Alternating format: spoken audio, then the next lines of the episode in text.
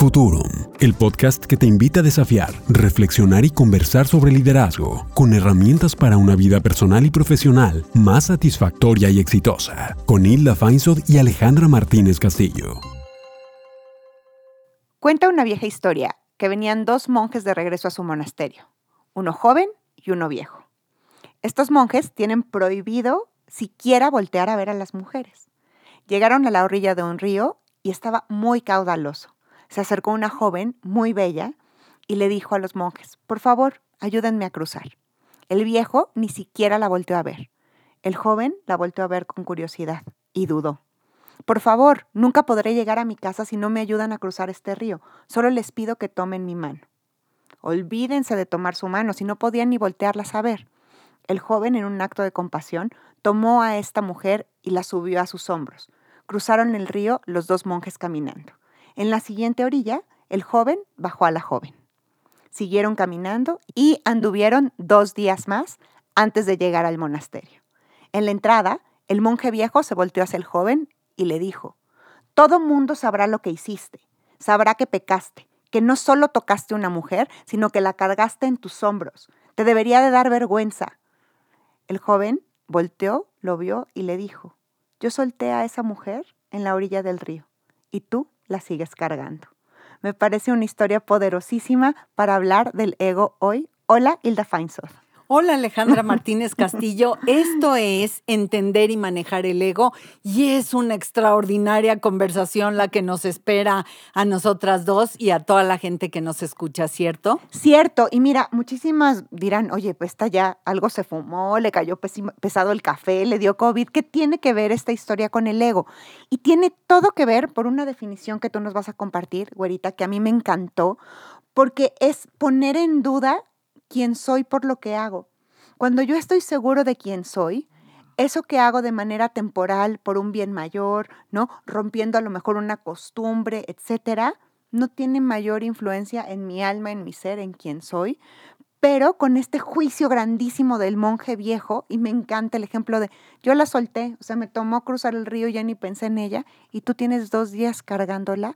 ¿Cuántas veces cargamos los juicios, las opiniones, nuestras propias historias de nosotros mismos durante años? Y entonces estamos todo el tiempo inseguros, temerosos y necesitando un ego rígido, forzado y que cuide de mí sin razón alguna. Vamos a hablar entonces de la definición.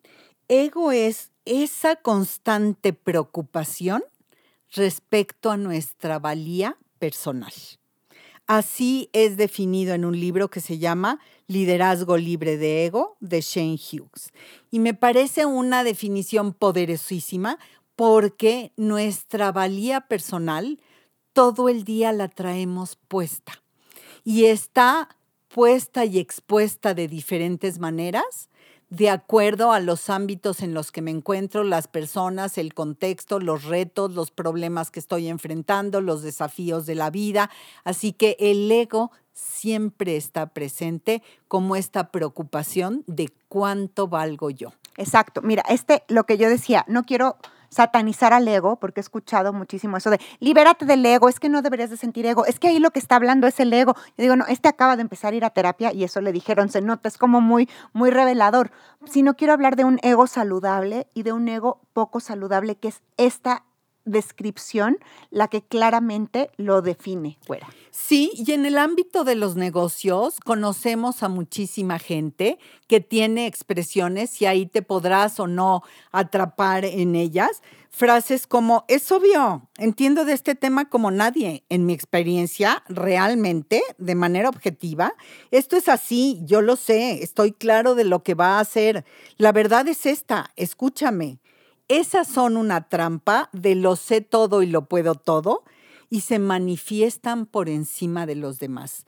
Y de ese tipo de ego estamos hablando, del que no es saludable y que no da cabida a las posibilidades que otros ofrecen, a las reflexiones que tienen los demás, a lo que una gente nueva ofrezca puede aportar porque yo me las sé todas y las puedo todas. Y además, fíjate qué grave, porque no solo es que yo me las sé todas y las puedo todas desde mí, sino que para reafirmar mi valía tengo que pasar por encima de ti. Ahí es donde llamamos, no es que este tiene un ego muy grande, ¿por qué? Porque solo se, se ve a sí mismo, lo podríamos equiparar con, ¿no? Narciso, soberbio, creo que ahí es, es sobre Arrogante. arrogante. Y entonces, para yo saber que valgo, ¿no? Te tengo que disminuir a ti.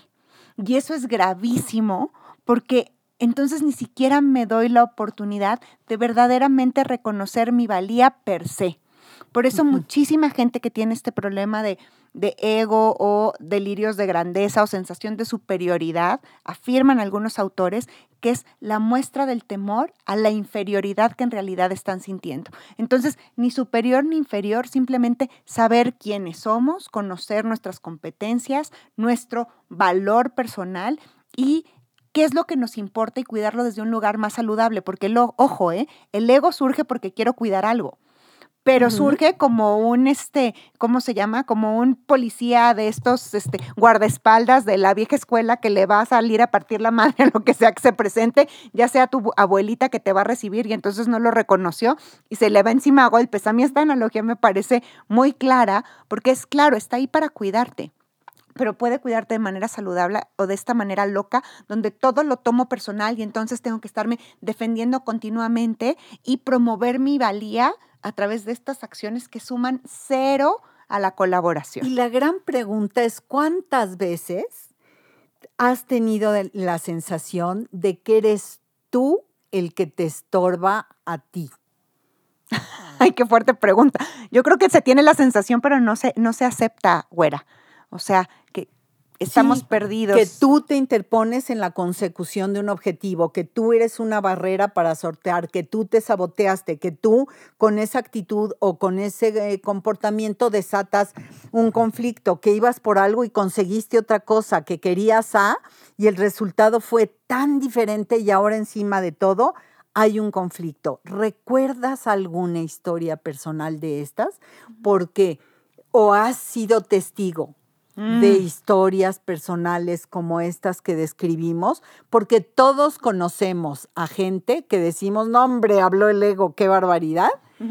Eh, todos conocemos a personas que son sobreestimadas, sobre arrogantes, sobre em, más puestas acerca de sus capacidades y talentos. Claro, y además, de nuevo, no, qué maravilla tener seguridad sobre aquellos talentos que sí tengo y poderlos poner al servicio de los demás.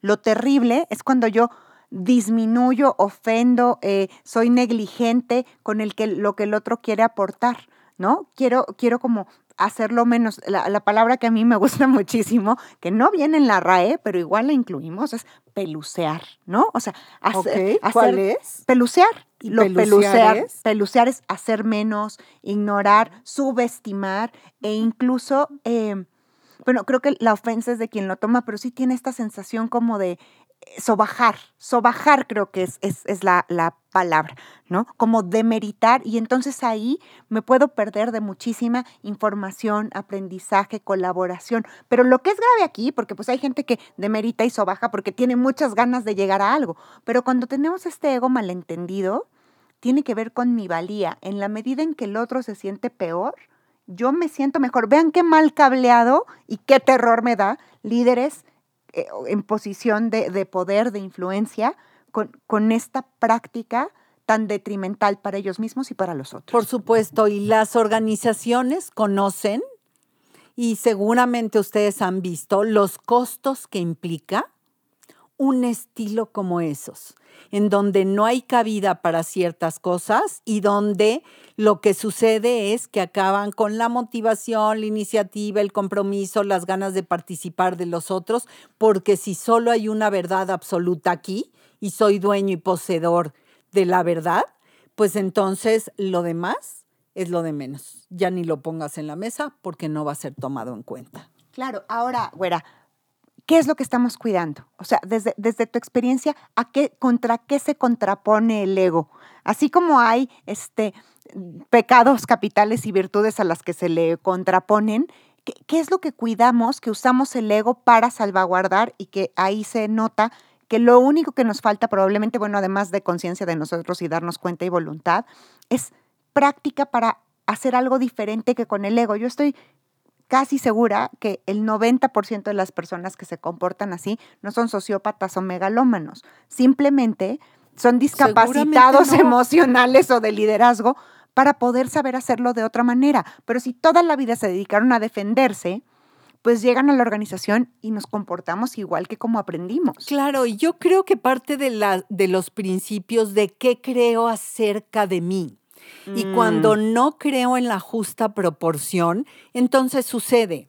Eh, creo que estoy aquí por mi experiencia y capacidad, por mi antigüedad, por la forma en que resuelvo problemas, por las cosas que sé, por demostrar que sigo siendo vigente, porque la información que tengo es información que no se la quiero compartir a nadie y soy muy cuidadoso, porque quiero controlar, porque quiero mostrar que hoy estoy en el mejor de los niveles y sigo siendo indispensable para este negocio. Entonces, son las cosas que creo las que hacen que me comporte de esa manera. Y entonces pongo la experiencia en la mesa. Aquí, ¿quién llega a tantos años de experiencia? ¿Quién ha tenido estos retos? Nadie, ¿verdad? Entonces es la mía. Y el, el problema no es que lo vemos como algo externo, como decir, yo tengo esta experiencia y la pongo en la mesa, sino cuando alguien llega y dice, mira, yo tengo estos años menos de experiencia, pero por lo que he vivido sé esto más que tú, el problema es que empiezo a dudar de mi valía personal. Y ahí es cuando el ego se pone como Oh, un sí. perrito rescatado de la calle cuando lo quieres acariciar y entonces muerde y ladra y tal. ¿Por qué? Porque he fincado lo que creo de mí a partir de eso sin conocer verdaderamente quién soy, porque hoy puedo no ser experto en algo o puedo ni saber usar la computadora, ni hablar inglés y saber cuál es mi valía. ¿no? Y desde ahí verme y aprender y alcanzar a ver al otro. Y lo más impresionante de todo, y aunque ustedes no lo crean, es que es un sistema previsible. Ya sabe la gente en dónde te tiene que apachurrar el botón. Es un sistema previsible de disparadores y reacciones que me ponen en dos comportamientos opuestos. O ataco y huyo. aguas o huyo. Claro, entonces el ego mal calibrado es otra manifestación del miedo. ¿Qué me da miedo? Que dudes de mí, que pongas en, en tela de juicio lo que yo sé, porque lo que yo sé o lo que yo hago es lo que yo soy. Y ahí hay un error Claro, gravísimo. Claro. Eh, que no es lo mismo hacer que ser. Y en esta mezcla de es que yo soy esto que estoy haciendo, entonces me siento más vulnerable y corro peligro. Por eso, fíjate, y me encanta, porque cuando preguntas, oye, ¿y él quién es? Él es el director general. No, por eso puede hacer lo que quiera. Yo me pasó mucho cuando hacía coaching político de él es el secretario hasta que deja de serlo. O sea, no importa su nombre, importa el título que viene debajo de la tarjeta. Y hay una, de verdad, unos conflictos y, y una vulnerabilidad, que ya hablamos de ese tema, y una confusión tremenda para estas posiciones de poder cuando no tengo bien acomodado el ego de saber quién soy, cómo aporto, cuánto valgo y no importa dónde esté, yo sigo siendo yo. Mi valor intrínseco personal no tiene que ver con el valor que estoy agregando. Puede ser que en un momento en una organización ya no agregue valor, ¿eh? Y entonces la opción sea o irme o que me vayan, como decimos vulgarmente. Y aún así no dudar del valor que tengo y decir, sí es cierto, aquí ya no puedo aportar.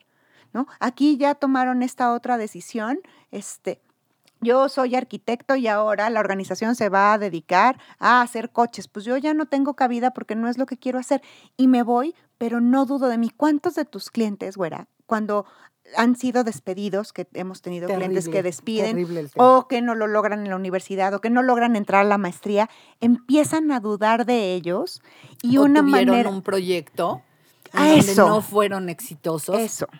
que eso ha pasado y el no fueron exitosos ni siquiera dependía de ellos. Era un proyecto mal configurado en la organización, pero no resultó el proyecto y de ser una estrella pasas a estar en riesgo en la organización. Sí, eso es, ¿A qué eso hora es muy eso? curioso, ¿no? Cuando es el, el próximo director general y por un proyecto ya estás a punto de ser despedido. Entonces, estos extremos en los que manejamos típicamente y culturalmente las organizaciones no nos ayudan para nada a tener un ego saludable. Entonces, ¿qué podemos hacer nosotros? Claro, pero además, antes de qué podemos Sí. hacer, vamos a, a sofisticar un poco más la Me gusta, me gusta. Sí.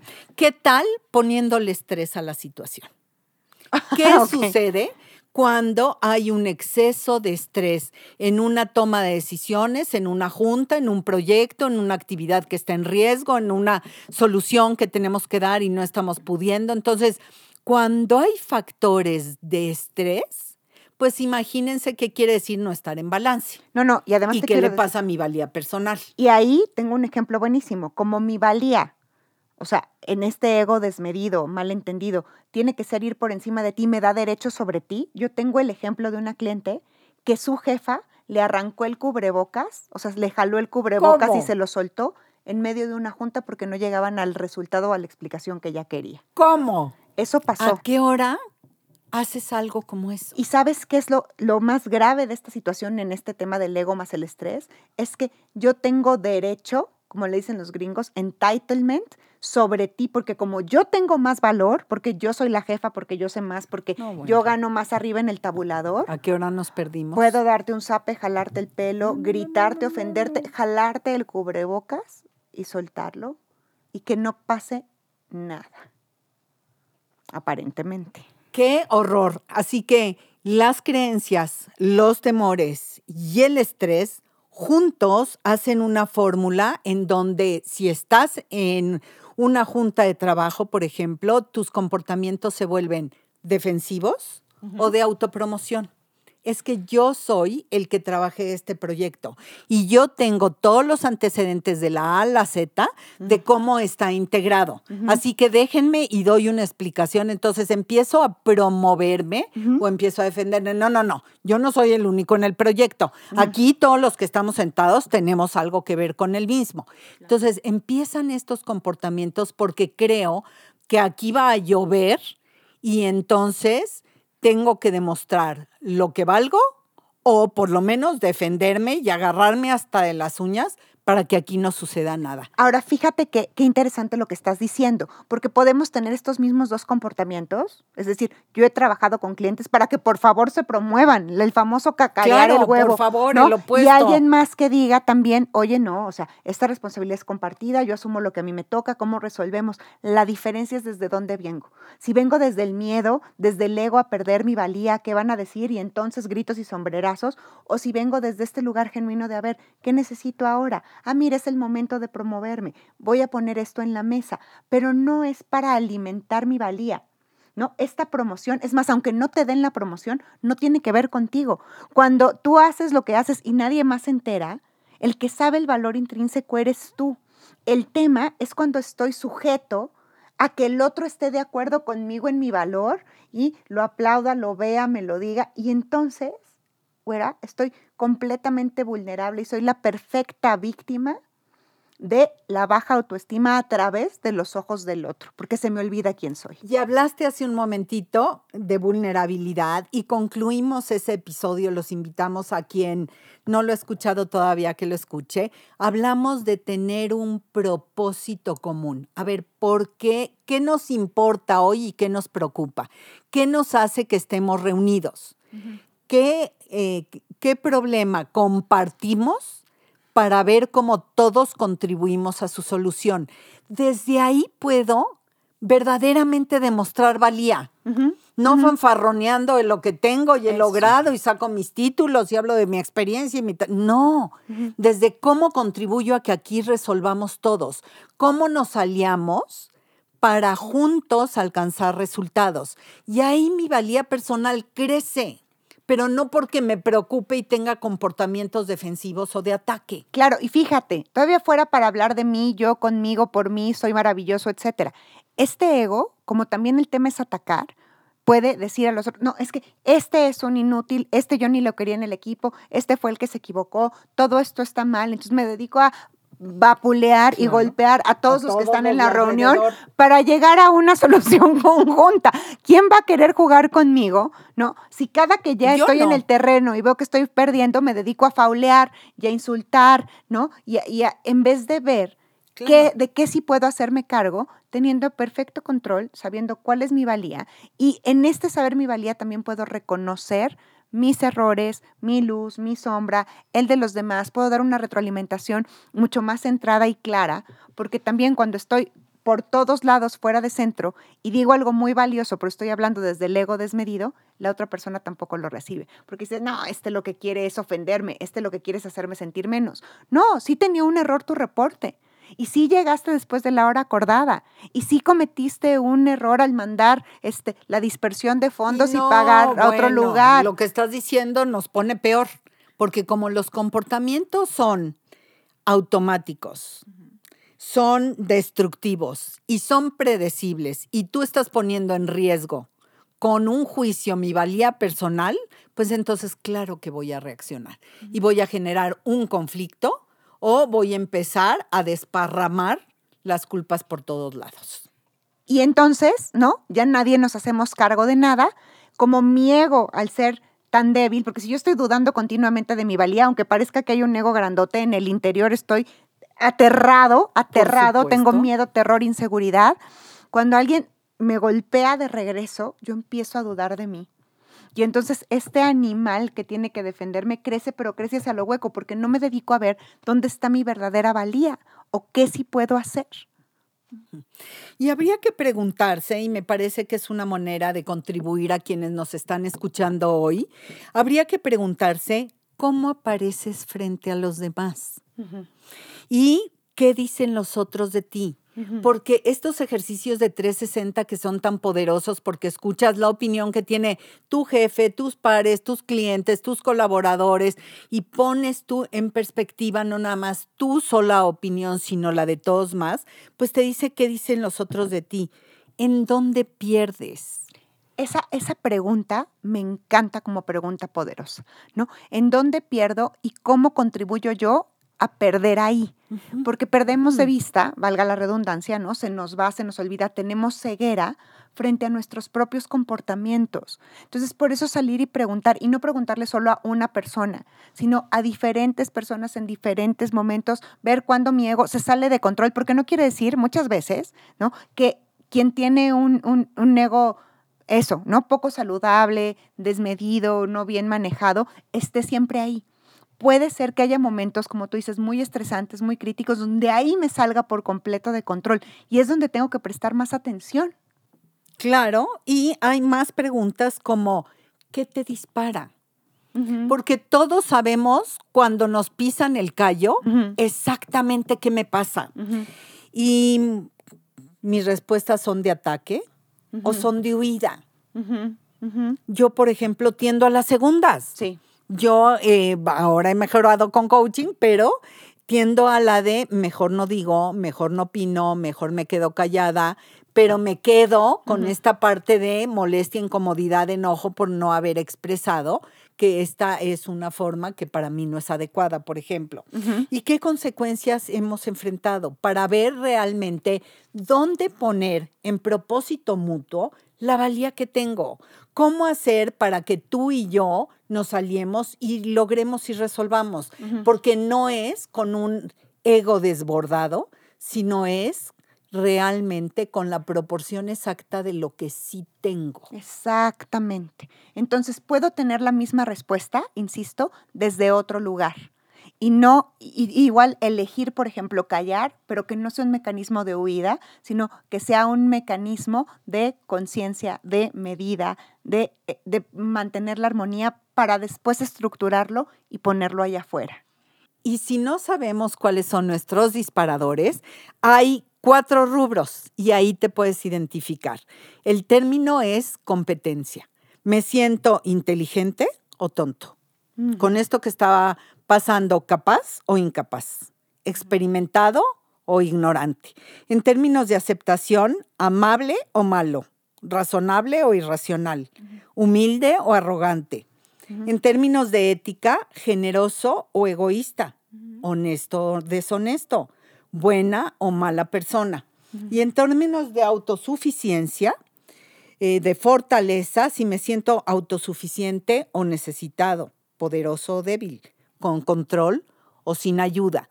Y todos estos factores son un buen lugar para que veamos dónde pierdo.